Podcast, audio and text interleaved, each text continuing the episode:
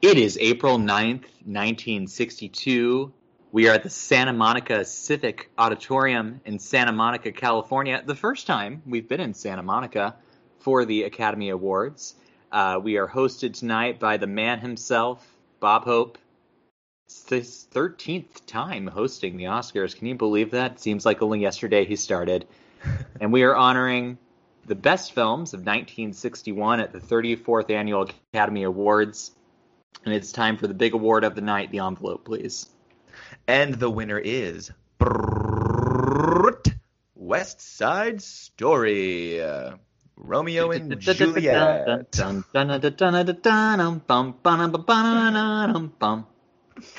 That's exactly right. Yeah. End of movie. That's it. Uh, that is the entirety of West Side Story. I just I just recounted it for you. The opening four bars to America. that song. That's all it is. Um, no, uh, this is uh, this is going to be a fun year. I'm really excited. Um, It is gonna be a fun year. I will say, I I feel like we might get into a couple of fights on this episode. I having rewatched some of the movies from this year, I think I have some controversial opinions. Ooh. oh no! oh no. Oh no! Oh no, but I, feel have like to speak I my feel like you're, truth. you're going to be pointing to the supporting categories and people you wish had won the awards. Am I correct in guessing that? You're you are correct. Yes, But you, okay, okay, all right. Well, um, let's just first of all discuss anything that doesn't have to do with those major awards. Um, uh, Stanley Kramer got the Irving Thalberg Award. We'll be talking more about Stanley Kramer in a little bit because he's up for some big awards uh, tonight. Um, let's see. Uh, there was some. There were a lot of great movies that came out in 1961. Uh, oh, let's. Uh, oh, The Parent Trap was nominated for Best Film Editing. boom, What? boom, boom. Look at that. What? One of Rance's favorite movies. Look at that. That. um, somehow not nominated for Best Original Song for Let's Get Together, but I mean, I guess I'll get over that. We'll make our Um, peace with that. But the Best Original Song is probably one of the all-time great movie film, not even just movie and film, but one of the great music standards of all time, uh, Moon River, uh, which uh, Henry Mancini wrote uh, with lyrics by Johnny Mercer and uh, was originally sang by Audrey Hepburn with her real voice. Hmm Yeah, it's gorgeous, and I will say it's probably the only good part of Breakfast at Tiffany's. LOLOL. Whoa! We'll talk more about that in Best Actress. I don't know if I'm on board with what you just said. I'm telling you, we're gonna fight this episode. We're gonna fight. Y'all, have, y'all have thought like, man, Rance and Sam have been so in simpatico this entire series. That's true. Uh, we um, really best- have been though. Uh, this is another movie that we'll have another opportunity to talk about, but uh, best uh, screenplay for the screen was Splendor in the Grass, which is another great uh, Elia Kazan movie. If you haven't seen it, um, and I think everything else we can pretty much cover in the main categories. So why don't we just uh, go after it? Should we dive in? Do you want to start with supporting actress? This one, I feel like this one's gonna be nicer than supporting actor. Let's kick off with supporting actress. uh, Faye Bainter, she is back for the Children's Hour. I Uh, really, I just want to jump in here. I love the Children's Hour. Oh my God, If me you haven't seen- too. and Faye Bainter plays um the uh, i she's the mother or grandmother Grandmother. the grandmother excuse me of of the girl who accuses the um of Shirley MacLaine and Audrey Hepburn of being lesbians Hmm. basically. Um it's a very progressive story for 1961 it's a really compelling movie. Uh James Garner is also in it. Um the girl who um I, not I don't think she's the girl. Is she the girl who makes the accusations? One of the one of the little girls is played by um the little sister from the birds Oh, Uh, I'm not familiar with her name. right. Yeah. um but uh Faye Bainter does have a very nice supporting role as the grandmother and I don't think it's a winning performance but it, it's good that it's here she does a good job Yeah, I- I think probably a more demanding performance than the one she won for so You probably no, yeah, that's for sure. Um, I was gonna say I feel like Faye Bainter's nomination is kind of the Academy honoring the children's hour in like the easiest way possible. You know, they didn't nominate Shirley or uh, Audrey Hepburn in the leading actress for their performances. I think because they're a bit more um, scandalous, if you will. Yeah, I think Faye Bainter is just the the easiest way they could recognize the film while not stepping on you know any conservative toes. and who directed that movie? Uh, our main man, um, Mr. Willie Wyler himself. Yes, who's directing is, yet this, another great movie. Well, this is also the second time he's directed this story. He did the original one back in the 30s too. Which that one was changed to not yes. be a, a, lesbian rumor taking somebody down, but yeah. a regular normal affair. Definitely. Uh, not that lesbian affairs aren't normal. That's not how I mean that we're super gay, so don't worry about us. Bingo. Um, Speaking of super gay, Judy Garland is also nominated. Was that terrible? Was that terrible? um, yeah, Judy Garland um, gives another solid dramatic performance in Judgment Nuremberg, but she's not in the movie a lot. Um, no, it's very very small, but it is kind of the the huge crux of the film. It's very impactful. It is. It is impactful, and she does have one of the great like uh, breakdowns on the witness stand. Yes, it's so tragic, and she's so good. She is really, really good. Um, the the only thing um, I, I probably would, if not for what we'll talk about in a second, I probably would have her win this. But yeah. she's my runner up. But we'll, um, but Judy, uh, man, it's like, how do you? Judy probably people think she should have won in 1954. I do think there's an argument there. I'm not. Mm-hmm. I'm not opposed to Grace Kelly's win though, so I know that one's tough. tricky. And I'm also not upset with who won in this category too, so I'm not sure how to get her an Oscar. But she definitely deserves one. Listen, I stay awake at night just trying to figure out how to give Judy Garland an Oscar, and I haven't come up with a solution yet. Yeah, it's it's when people wonder what the gay agenda is. That's what we're really marching for in June. well, you know the the Stonewall March happened the same day as, or the Stonewall riots happened the same day as uh, her uh, funeral. Oh my gosh, that's right. I forget about that detail. Oh yeah. God. Not saying oh. that the some people say they're connected, some people don't. I'm not saying they're connected. I'm just noting they happened on the same day. Fair. Fair, fair, fair. Uh, let's move on. So next we have Lotte Lenya in The Roman Spring of Mrs. Stone. I don't know a thing about this movie, I must admit. Um, the only thing I know about it is that it's uh, Vivien Leigh. Um, oh, okay, and, sure. And I believe it's uh, Warren Beatty um, and Vivien Leigh. It's okay. like a May December romance thing, and it's uh, from a novel by Tennessee Williams, so you can okay. it's a little bit by that.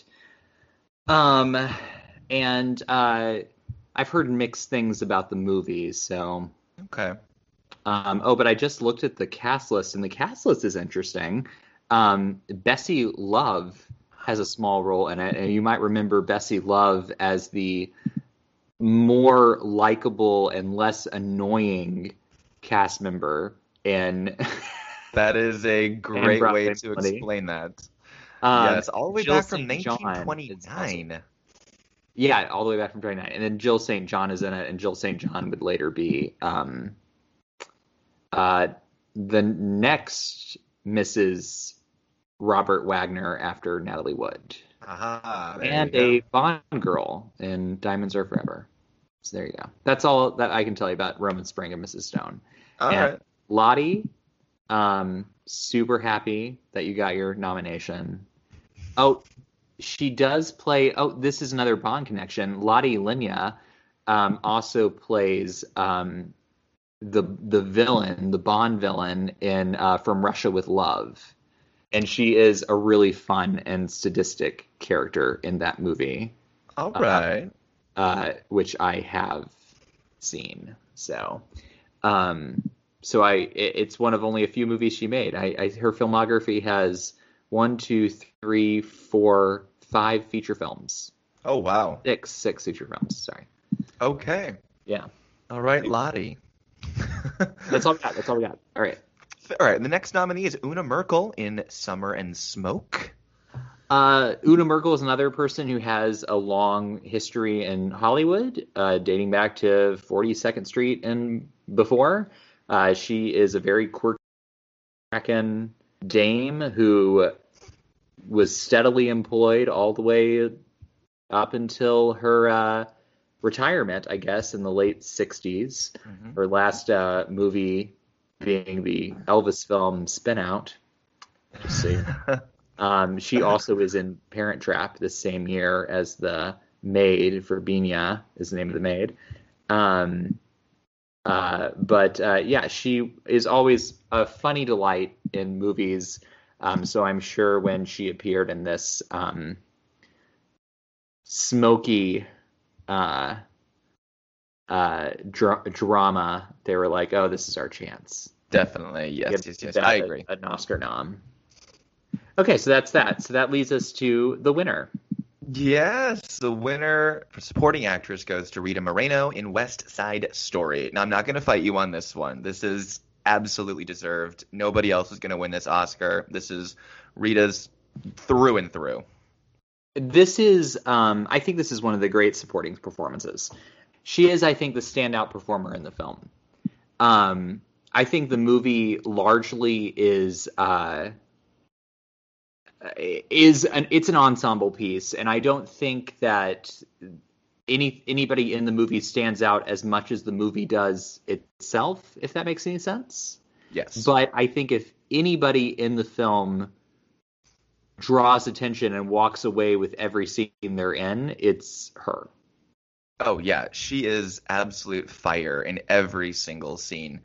Um, and I've uh, had the pleasure of seeing West Side Story on the stage a couple of times, and also, of course, the film version. And Anita's character changes a little bit between the show. I should say what happens to Anita changes a little bit from the show to the movie.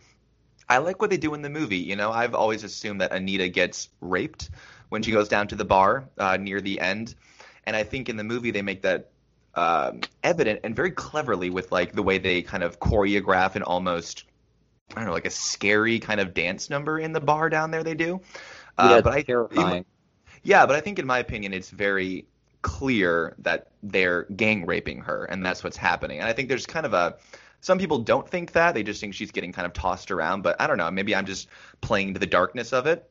What well, do I think? definitely. I mean, it's definitely an attempted rape. Yeah. Um, but uh, the um, the last line she has, where she says, um, "You tell your friend that you know Chino shot her hmm or whatever."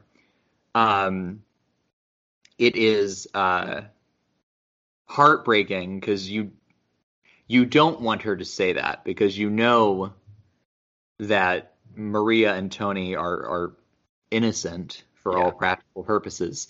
Um, but you completely understand why she makes the decisions that she makes. Um, I also love the moment. This is very small. I love the moment when she comes home after she's clearly found out that Bernardo has been killed, and she t- takes off her headscarf hmm and she's just kind of like melancholy. And she then goes to talk to Maria. Um, and uh, Maria's trying to shuffle Tony out of her room before she opens the door. And oh, there's this great music moment um, where it it all builds up to Maria opening the door, and then and Anita knows what's going on at that point, and she just steps in the door, and the music goes banana like that. Yes, and that's one of the great songs I think. A boy like that will kill your brother. oh, and you know that is not her singing. That's not her singing. Yeah, she sings um, in the other part. She sings in Tonight. She sings in America. um, uh, America. Um, but for that, for whatever reason, the day that they recorded that um, particular track, she had like a cold or something, oh. and she couldn't do it. And so, um, and so somebody else, uh, I think her name's Betty Wand, sang her part. But then the the end the end of that song where they do that beautiful hmm um, Harmony, together. yes. um like those notes were not in the dubber's range and so the person who dubbed rita moreno for that very last section of the song when love comes so that part Yes. um was marni nixon who was also dubbing natalie wood so the section of a boy like that or um uh what's the second half of that song called it's um a boy like Yeah. that slash yeah, like the I love Uh, him song. I don't know. uh yeah um you're yeah that's that's i have a love um Mhm.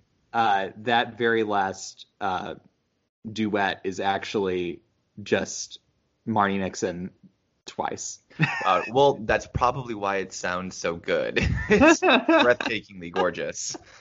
um but otherwise uh rita does her own dancing her own singing apparently jerome robbins didn't think that she could she could hoof it oh my god. i know and How ridiculous. and she she proved him very very wrong. The dance at the gym with her, uh, she just looks like she's having so much fun, Yes. and and that in America, and Oh yeah. and she has such a great arc, you know, going from totally pro America to, you know, just jaded and bitter, and Oh yeah. I could talk about this performance forever. I'm just. yeah. It's committed to film. She was perfect for the part, and she's wonderful. Absolutely. Oscar very well deserved.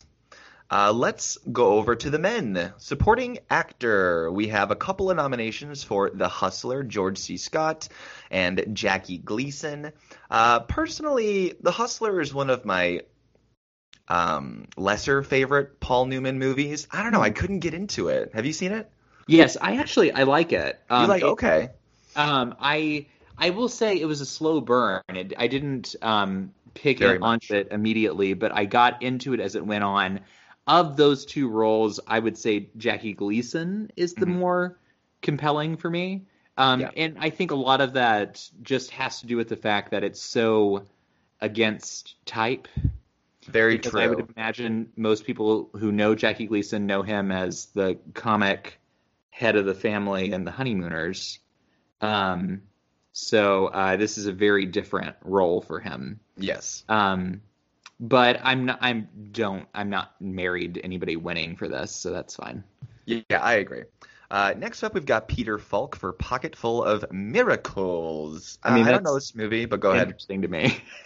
um, Pocket I'm Full of sure. Miracles. Um, it's a remake of uh, what's the movie called? Um, With uh, Bette Davis, right? Um, the well, Pocket Full of Miracles is the remake with Bette Davis, but the original um, has an actress named May Robson, and it's called Lady for a Day. Lady for a Day. Yes, I was Yes. right there. Yep, gotcha. also an Oscar nominee way way back when. Both of them directed by Frank Capra, and um, and this one uh, he decided to remake for whatever reason. He cast um, Glenn Ford as the lead, and Peter Falk is in it. And honestly, like I barely remember Peter Falk in it, and I've seen the movie a couple of times. I think it's a weird. I, I mean, I'm sure he's great. It's just, it's just a weird nomination Yeah. uh, for a movie that is fine, but not like an Oscar nominee. but like so- unnecessary. Gotcha. So I'm not, I'm not into this one. Okay, Fair enough. Talk Let's about get into play. the yeah. We're gonna get into the final two because I think it kind of well for me. It comes down to these two. Montgomery Clift is nominated for Judgment at Nuremberg, and then George Chakiris wins for West Side Story. Um, I don't know. After rewatching this movie a couple days ago, I have to admit George Chakiris doesn't do a lot in this movie. Am I wrong in saying that he sings and he dances? It's fine, but from an acting perspective, there's nothing really great going on here. well, I, I've, I've, I've wondered about this too. I mean, I, I've actually met George Kiris. I will say Mhm. he's a very nice guy. I've met him a couple times. I don't think he remembered me. He gave me his phone number once. Ooh. Um, not like in a that kind of way. no, no, Just no, no. The, the like- plot, the plot thickens. Keep going. just like in a oh yeah let's let's uh like me and this other person this other person let's all like get together and you know whatever and then just, we didn't follow up um sure, sure.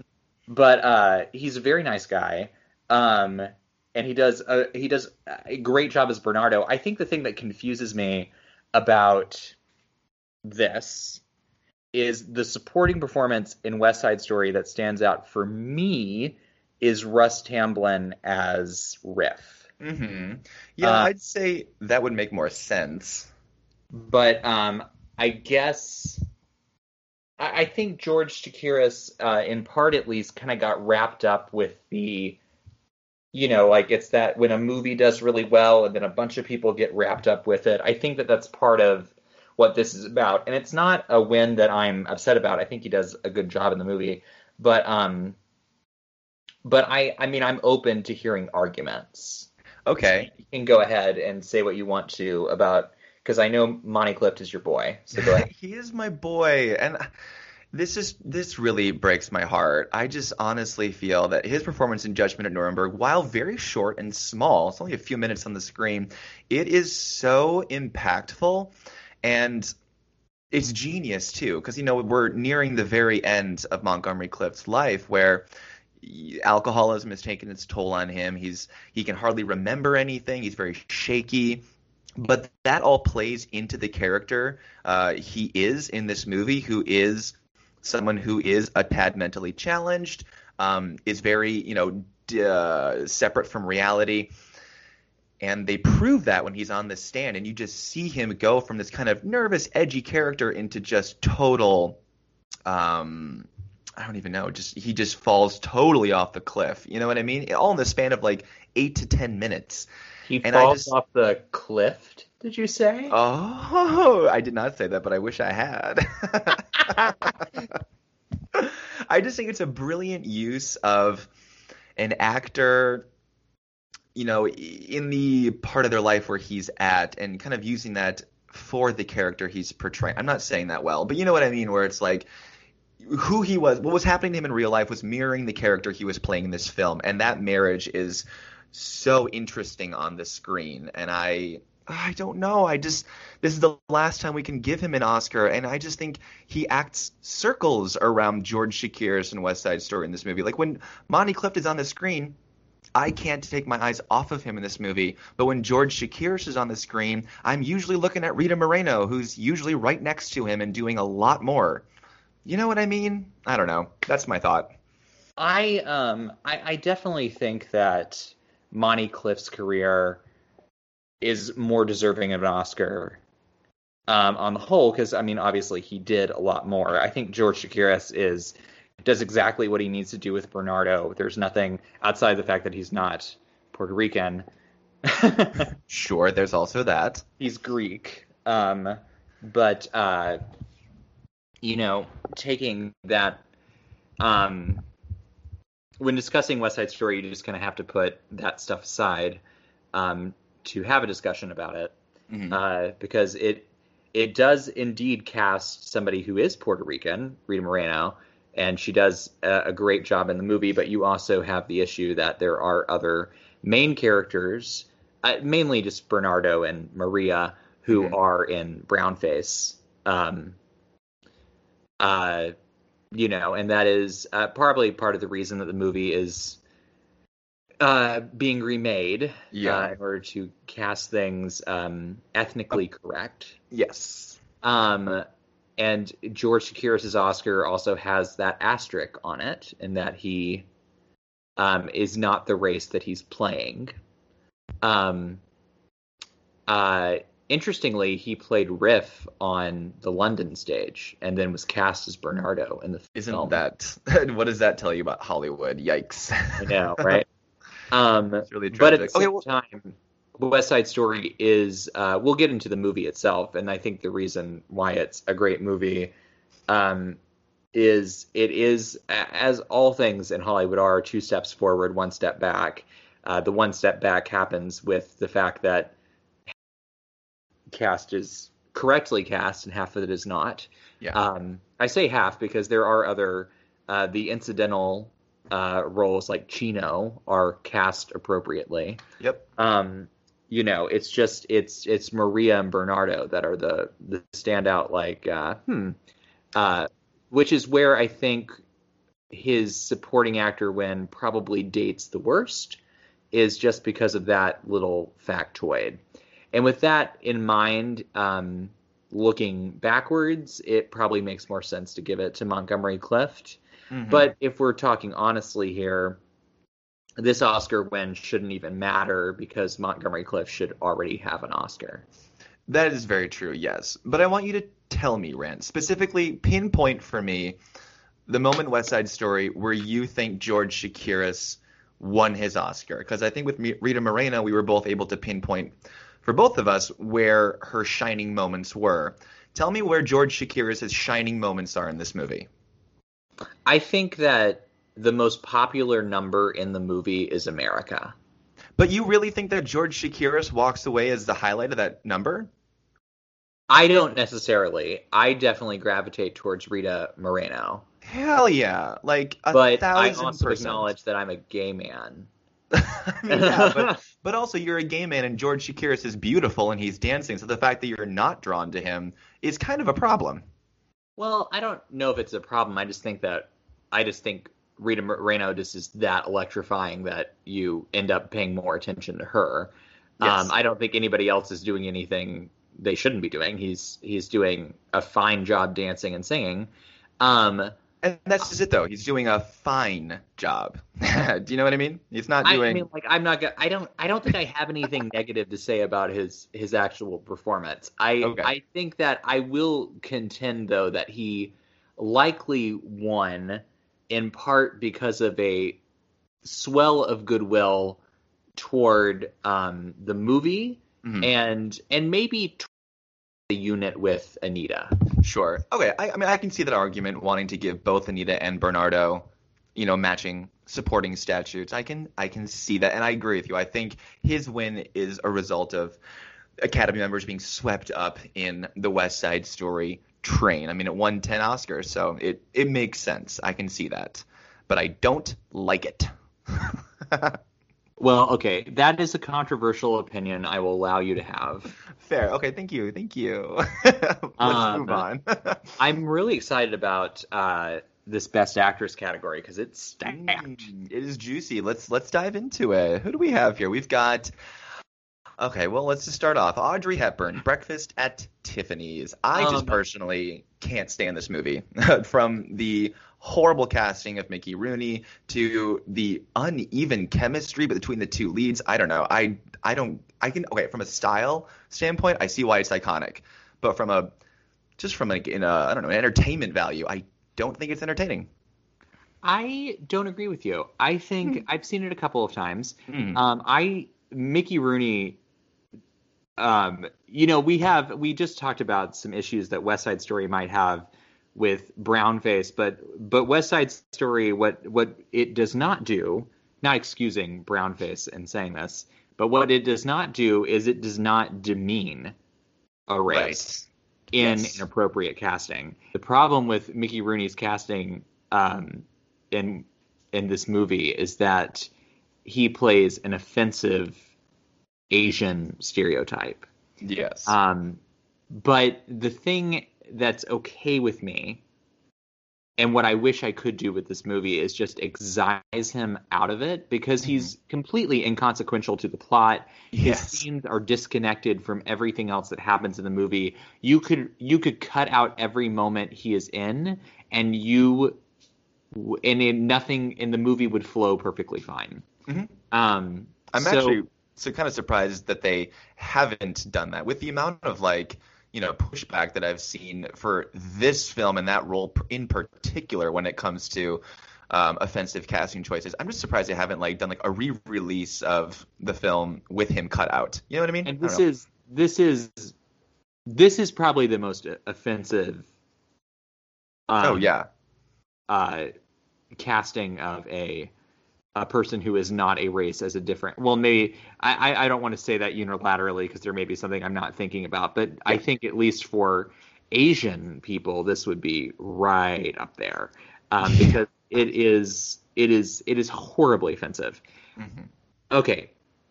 Taking the movie as far as bre- as far as breakfast at tiffany's goes as far as audrey hepburn and george Peppard, i think it's really sweet I like the easy pace of it.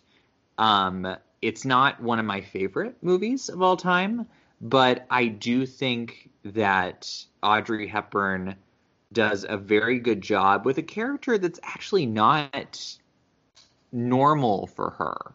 Mm-hmm. Um, I, I I think that she usually uh, she doesn't usually play people that are this aloof, you know. that would be a good word for it. Yes. yes, and um, and she does. It, it's interesting that this is what she's most known for because in a way, I think this is the least Audrey Hepburn part. Mhm. Um, and and it is a stretch for her. Um, so I disagree with you about uh, uh, the movie as a whole. I totally agree with you about Mickey Rooney in the film. Mhm. Um, but I, I'm on board with her nomination. Fair enough. Fair enough. Our next nominee, oh, one of my favorite actresses, Piper Laurie in The Hustler.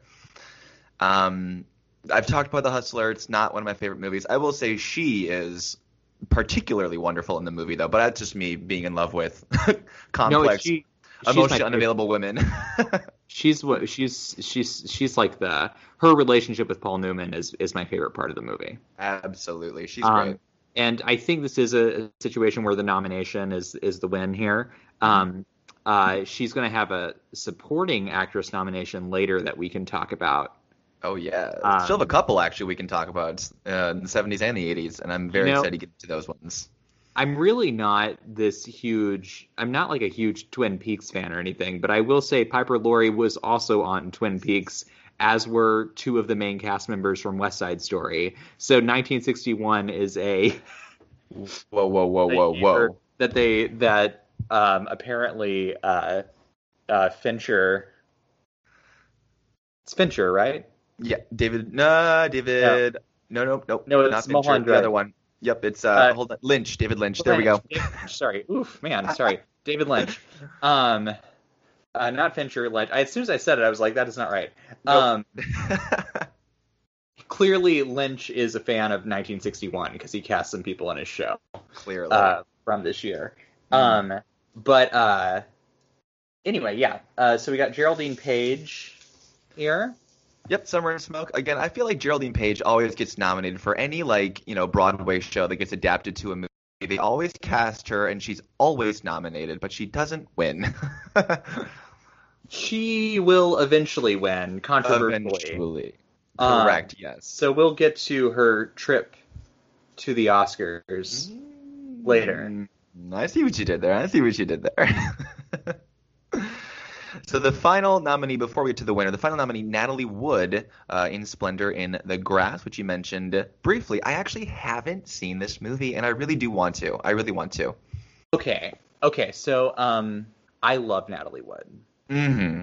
Um, and uh, I'll go ahead and take this moment to talk a little bit about Natalie Wood in both of the movies she's in this year. Um, Splendor in the Grass is one of it's probably her best performance. Um, there's another opportunity to give her an Oscar in a few years, um, which we can discuss that when we get to it. I think you would really like the move both of these films, both Splendor in the Grass and Love with the Proper Stranger. Right. But um, but she is so good in Splendor in the Grass, and she has this moment where she basically has a mental breakdown while she's taking a bath. Ooh. Um, that is incredible. Um, this is, I mean, like it's Elia Kazan.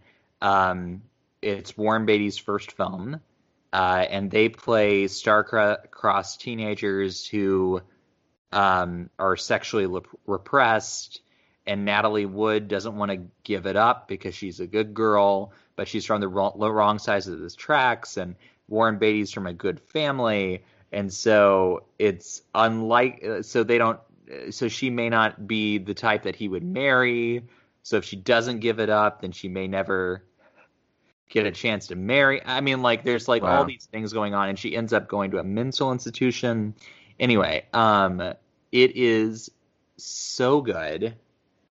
Um, Hell yeah. uh, but uh, but Sophia Loren. Um, okay, one second. Loren. One second. Natalie Wood, obviously, miscast in West Side Story because she is not Puerto Rican. Mhm. I want to put that aside and just say really quickly that she does give a great monologue at the end of West Side Story. Yes, And when she she's does. pointing the gun at everybody, she does do a great job with her assignment, even though she should not have been cast in that role. It's 1961. They didn't even consider casting a person of um, Hispanic descent. In fact, Audrey Hepburn was in the conversation. Um, Are we they- surprised? they uh they they went with Natalie Wood, who is obviously first gen American. Her parents were Russian. Um, her name was actually Natasha. Mhm. Um, but uh, so it's unfortunate that that happened, but she obviously is an extremely talented actress. Um, and she had a year with two huge box office hits. Um, it would have made sense uh, if she had won this year uh, for the more demanding of those roles and the more appropriately cast of those roles. But Sophia Loren just happened to pull out probably her greatest performance. So Oh, without a doubt, and Go in her native tongue too. Uh, yeah, two women. Um, an Italian film. She speaks in Italian in this movie, and it's I think it's one of the great Italian World War II dramas, um, especially about just the people who uh, had to basically flee Rome once Rome became occupied. And it's a story of Sophia Loren and her daughter who traveled to the country to stay with family uh, while they are occupying Rome. The Nazis are. Uh, and then as they travel back, uh, they end up, well, she ends up getting raped and witnessing her daughter getting raped and the kind of, you know, the, the emotional trauma that happens because of that. It is a brutal film, incredibly brutal. Uplifting experience. Oh my god. It it's about an hour and 45 minutes of just sheer pain. Um and so it makes sense that Sophia Loren if yeah, if Sophia Loren's going to win an Oscar, it has to be for this movie. Um and you know, at this point in time, Sophia Loren is this, you know, Italian actress who's just breathtakingly beautiful. So I think the fact that her acting chops can match her physical appearance, it just makes all the sense that she has this Oscar. I love it. I, I totally point- agree with it. At this point, she had already been making American films for a while. Um, she was she was famous on she was the most famous Italian actress by far in the world. Uh, might still be actually, um, Yeah, honestly, yeah. because she is still with us as of this recording. Yes. Um, and uh, she um, she had starred in mainly like lightweight stuff here in the states. Though she had been in like uh, Houseboat, which is a romantic comedy with uh, Cary Grant. Apparently, she had a fling with Cary Grant. Mhm. Um, you know, she had been in uh, material that was uh, fun, but not necessarily showing what could she could do. So I could definitely see not only is this a great performance, really, but she um, also uh, is primed here to uh, be like impressing people in a oh look what you can do kind of way. Definitely. And I think that's exactly what happened here. I think, yeah, I think the United States, like, the U.S. just didn't really know what to do with Sophia Loren. Like you said, they kind of cast her in sort of lightweight material, kind of solely relying on her looks to sell a movie.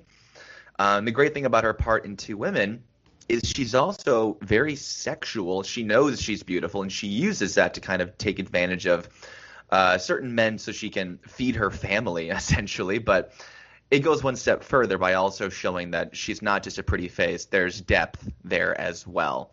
Yeah. Uh, so yeah, I think this this movie definitely proved that she was more than just a gorgeous figure. She really has the acting chops to back it up. Which takes us to Best Actor. Yes, it does. Who do we have here? We've got Charles Boyer and Fanny. He's back. He's back, back, Well- back again. I've unfortunately not seen Fanny. Um, Me either. I know it's another uh, a movie with uh, Leslie Caron Mhm. Um, and it's a drama, and that's that's that's all I know. Um, that's it. but but I know Charles Boyer, Mhm. seen some stuff with him, like him, so um, perfectly happy with him having an Oscar nomination. That's We're all on board. Absolutely. Yep, Paul Newman is back. He later wins his Oscar in the 80s for the sequel to this movie where he Playing the same reprised this role. Yeah. exactly. So this is the role that he wins for, but not the movie that he wins for. exactly. Uh, so I know it's kind of an iconic Paul Newman performance. I don't know. I, I don't need it, but the nomination makes sense. Yeah, no, I'm I'm totally on board with the nomination. Um, he doesn't have to win for this, uh, for me, um, but I do think he's really good in it. Mhm. And as I said, I do like the movie, but um, uh, but uh, let's just let's move on. Let's talk. Let's Sure. talk about. Uh, I I don't know anything about Stuart Whitman, Nope, me And- either. I'm sure he's great. so sorry, Stuart. We're not going to talk a lot about you. We're going to talk instead about the double nomination for Judgment at Nuremberg. hmm Yes, we will. Maximilian Schell and Spencer Tracy.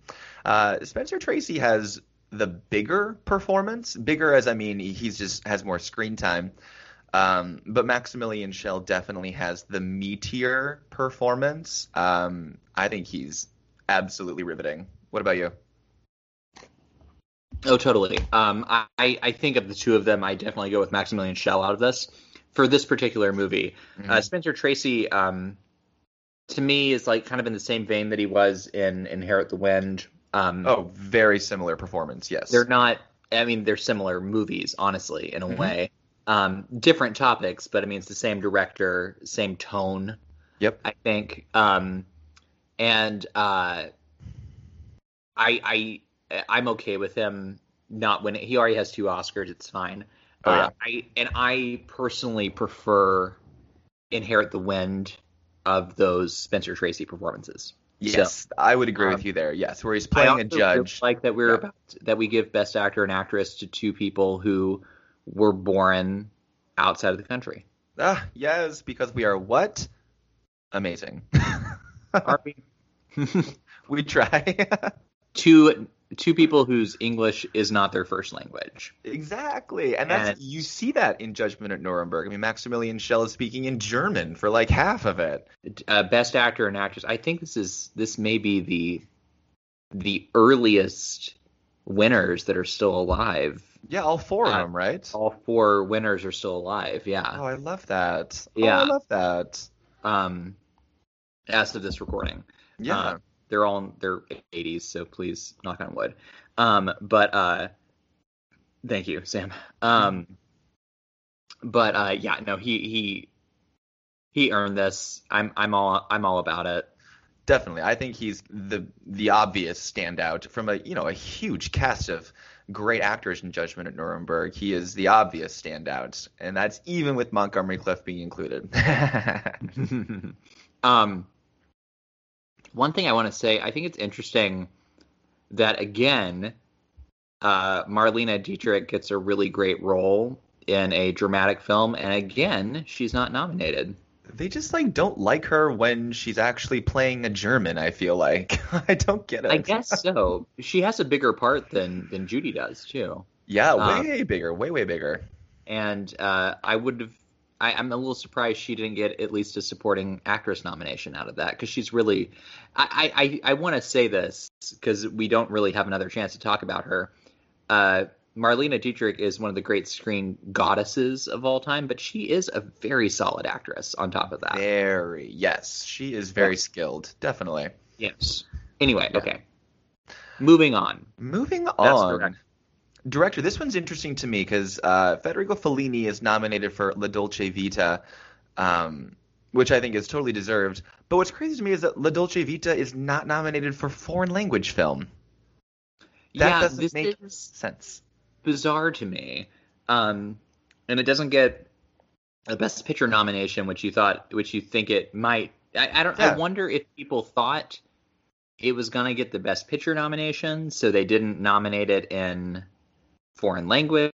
Like I don't know how this happened, but Well, I know obviously it should be in both. Yes, I know. Uh, maybe it was back in the 50s. There was like a span of time where a movie, a foreign language film would get nominated for Best Director one year, and then either the following year, when it would finally get like its United States release, then it would be nominated in the foreign language category. So it would kind of span two competitive years, a foreign language film would. Mm-hmm. But that's not the case with, with La Dolce Vita. It's not nominated uh, in 1962 or in 1960. I'm not sure when its actual U.S. release was. Um, but yeah, no, it, I mean, just it gets. Yeah, if it had been. It was released in 1960 and it competed in 1960 Academy Award, so clearly it made the qualifications. So I'm not sure. Yeah, it just seems very odd to me that it's left off of at least a foreign language movie, you know? But yet another Italian movie up for an Oscar um, in addition to uh, what our girl Sophia won for. So indeed, indeed, yes. Um, uh, yes, moving on, we have uh, Stanley Kramer back again for Judgment at Nuremberg. I think this nomination is obvious. I mean, I think that I think this year comes down to two movies, and so yes, it does. Yeah. Exactly. Yeah, Robert Rossen's here for The Hustler, and Lee J. Thompson for The Guns of Navarone. Um, yeah, I don't think either really stood much of a chance. Maybe Robert Rossen a small chance just because of all the love the Hustler did get in the nominations. But obviously, it didn't get that didn't translate to awards. So sure didn't. No, it definitely comes down to Judgment at Nuremberg, and then the pair of nominees for directing West Side Story: Robert Wise and Jerome Robbins. Let's fold in. Uh, let's fold in Best Picture with this as well. Yes, because the producer is the same as one of the directors. Uh, Fanny was also nom- nominated for Best Picture. We discussed our lack of knowledge of Fanny a second ago. Sorry, Josh Logan. Um, although Josh Logan is not only a producer, he is also a director who has ended up having a very uh, prolific directing career. Um, so, uh, West Side Story was a was a big Broadway success, mm-hmm. obviously. Um, and so Jerome Robbins, who conceived so much of the stage play, um, was brought on to direct the dancing scenes, and Robert Wise was to direct the the um, dramatic scenes. Yep. But um, after completing the location work, the incredible location work that they did in New York City, which included the opening prologue of the of the film, where they dance through the streets, um, and uh, some other numbers there. Uh, Jerome Robbins was fired because he was making things run very over budget and over schedule. Yes. And his mark continued to be on the film because ultimately it was his um, dance assistants who were teaching the same choreography he had already put forward, and the cast had been rehearsing with him for six months prior to shooting even starting. So his imprint, he definitely deserved his credit because he he's all over the movie. Um, but the visual um, meat of the movie uh, and the uh, the blocking and whatnot, you got to give all that to to Robert Wise. Um, and I think that one of I, I I'm completely on board with this winning Best Director. Obviously, I think one of the great feats of the movie is its um, is its movement, is its fluidity, and uh, the fact that and there's so much artistically interesting and innovative things that happen throughout the movie. Uh, some things they do with the camera and editing that are um, sometimes a little uh, avant-garde, honestly. Like they, um, whenever Tony and Maria first see each other across the I'm assuming you guys know what West Side Story is about. Whenever Tony and Maria see each other at the dance at the gym, um, the entire middle section of the screen is blurred, so you just see them in focus on either side. And um, there's other interesting visual tricks that happen in the movie that make it kind of otherworldly, but um, it uh, it works. And the um, and the location photography on the streets of New York is some of the most incredible shots ever. Oh so. yeah, It's absolutely gorgeous, and I agree with everything that you said. Um, my big problem with musicals of the 1950s, for example, is as I've stated before, usually when the singing or the dancing starts, it stops the story. West Side Story is the complete opposite. The story does not stop when a dance number comes on or a song comes on. In fact, it only helps the movie and propel it forward. Those are the kind of musicals that I am on board with when it enhances the story rather than pausing it. Well, even um, the, even the small moments, like mm-hmm. um, the moments that aren't dancing, like uh, when the the song we talked about earlier between Anita and Maria, mm-hmm. um, the tonight between Tony and Maria. All that stuff is progressing the plot. Forward. Exactly, and it's almost too like you know if you listen to the soundtrack of this movie and you listen to just the musical numbers, you still get the whole story. You do. You know, it's and it amazingly is, coherent like that and it's like I mean it's Leonard Bernstein and Stephen Sondheim. You cannot undercut how good the soundtrack to this movie is. It's one of the great scores. It is. It's absolutely stunning. Yeah. Um, and like I mentioned before, I love, I love, I feel like this movie has one of the greatest opening scenes of all time with the rival dancing between the two gangs, the two groups. And I just think it's a genius way to set up these two conflicting sides with a dance number. You know, they're not singing; they're just snapping and they're dancing at each other. It's genius. You know, especially knowing that this is the source material is derived from Romeo and Juliet, and you're taking the iconic opening scene of that, where it's "I bite my thumb at you, sir." And changing it to "I dance at you, sir." You know what I mean? I don't know. It's kind of a fun modern twist on uh, the Romeo and Juliet story, and I, I, think a lot of that is credit to Jerome Robbins and you know the original Broadway production as well. Um, you know, um, talking about that those opening scenes um whenever i first moved to la almost 10 years ago um i uh you know those those anybody who's moved to la probably knows this. You know most of us who come out here don't really know a lot of people when we get here.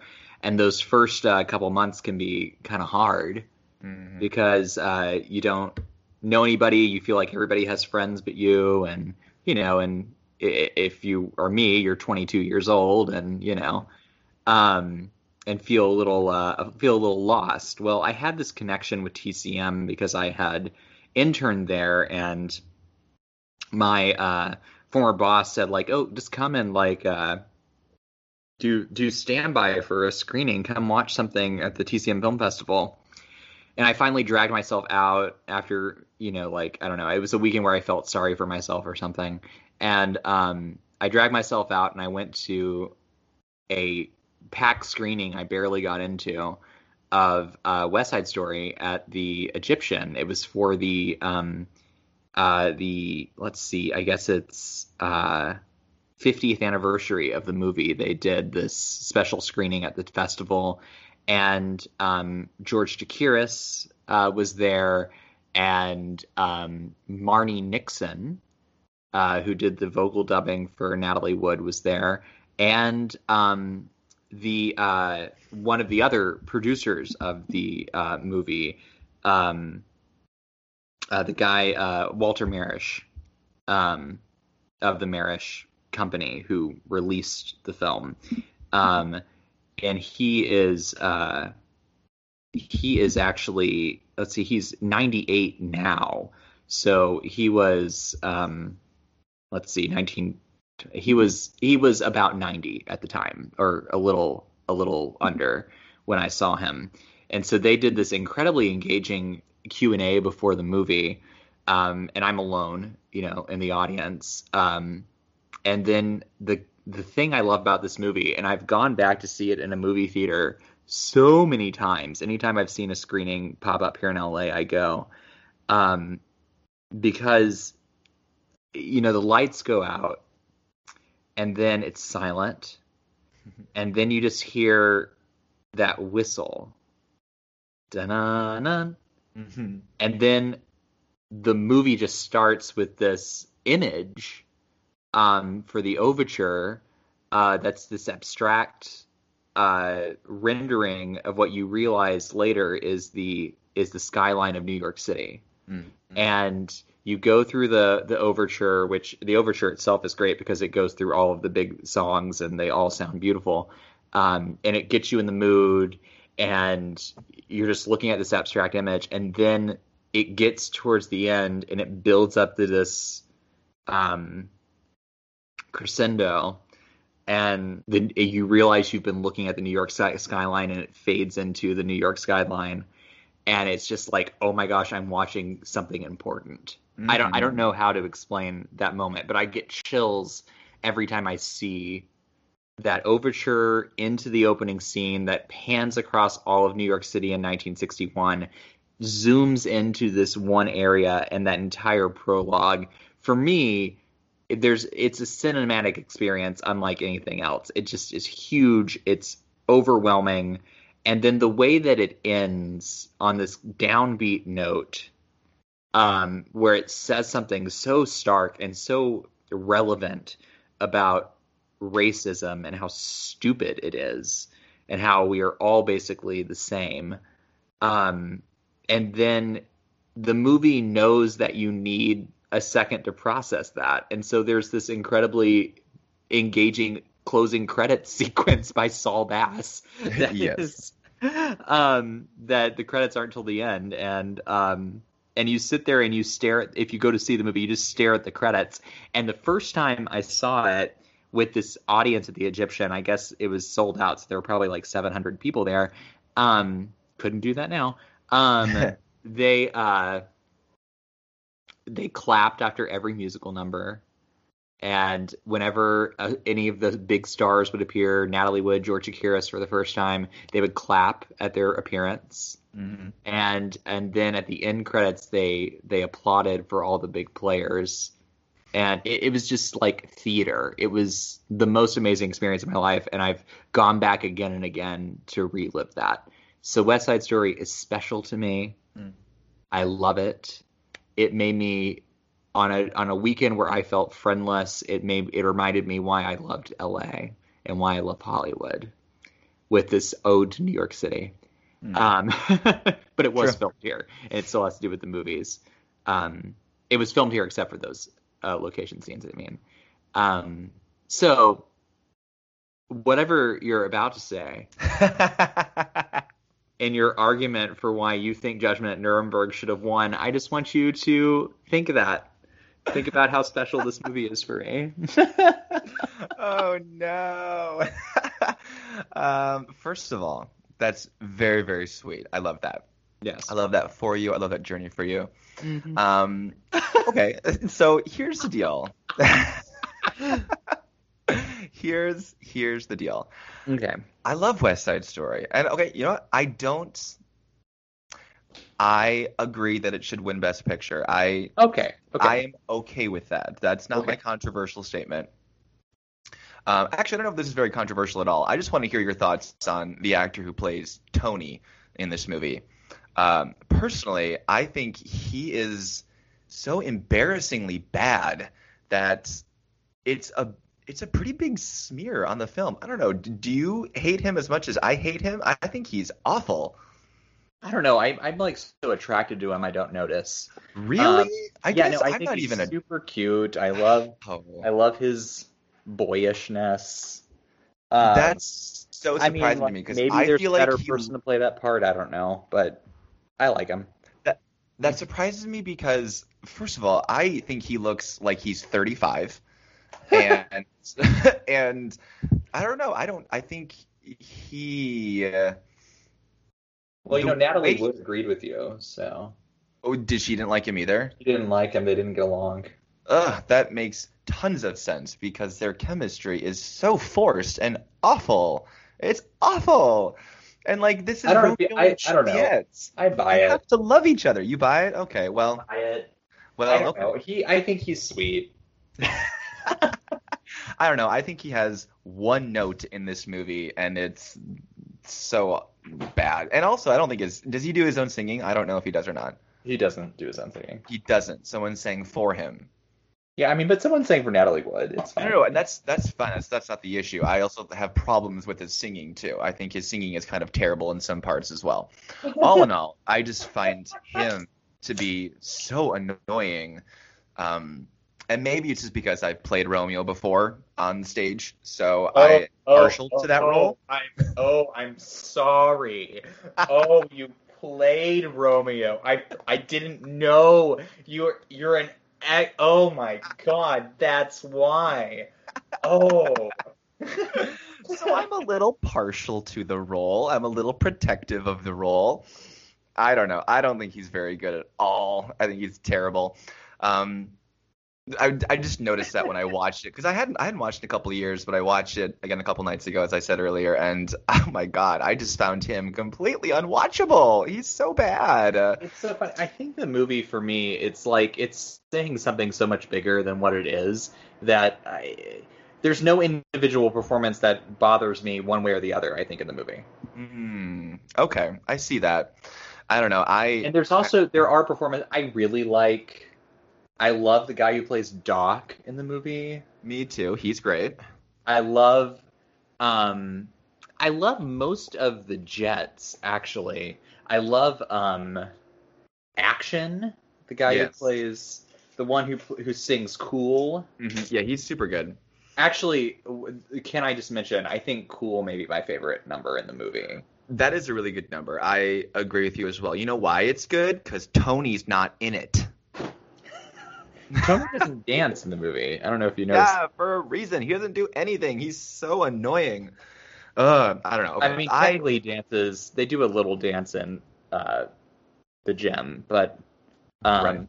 no, he doesn't bother me. I don't know. Um, I I just think it's like two. They're supposed to be like two, you know, star-crossed lovers. There's Mhm. there's not a lot to do there. He does, Well, and he does a great job when he when he's dead at the end. yeah, it's my favorite part.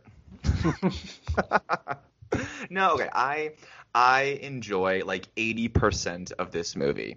It's just that 20% I'm just like it's almost enough for me to kind of totally abandon all faith in this movie. But it's not. I the, the people who work in this film and the singing, the dancing, that all is beautiful. So it's fine. I just wanted to hear your opinion on Tony. I had to know because I I was really surprised by how bothered I was by him. I just needed to hear your opinion. So now I know. You don't care. Um, You're you fine go. with terrible acting. I get it. It's fine. Yeah, I. The thing is, it's it's more like I I have a huge blind spot on all things West Side Story, so Okay. it's I- it's very hard for me to critique anything about it because I I love it so much. Sure. You know, I see that. Okay, I I can see that. Um, I understand. Yes, West Side Story, deserving of many of its Oscars. Maybe not all ten, but several of them. Yes. and this does um, this is not a record though because last year we had something two years ago we had something win eleven. Mm-hmm. Um, so ten Sure. is the most ever for a musical. Yes. Yeah, and I I like that West Side Story is the biggest musical winner. I think that I'm okay. that or Gigi. Are you happy it has more Oscars than Gigi? Yes, I am. Okay, that I will side with. Yes, this is way better than Gigi. I don't know. You had a strange thing for Gigi, so yes, I, that was also shocking to me how much so would I, you rather Judgment at Nuremberg? Do you think Judgment at Nuremberg is a better movie? What's your thought there? than West Side Story. Hmm? No, I think West Side Story is a better movie. Judgment of Nuremberg has a timing problem for me. It's a little too long, um, and I think they kind of. It's a very important film, I will say, dealing with the Nazi brutalities and the aftermath of the war crimes. Um, but I think, as with a lot of Stanley Kramer films in general, I just think it plods on a bit too long, and it kind of smacks the point across your head just a few too many times to where it's like, no, we got this about 30 minutes ago. You could have wrapped this up some time ago.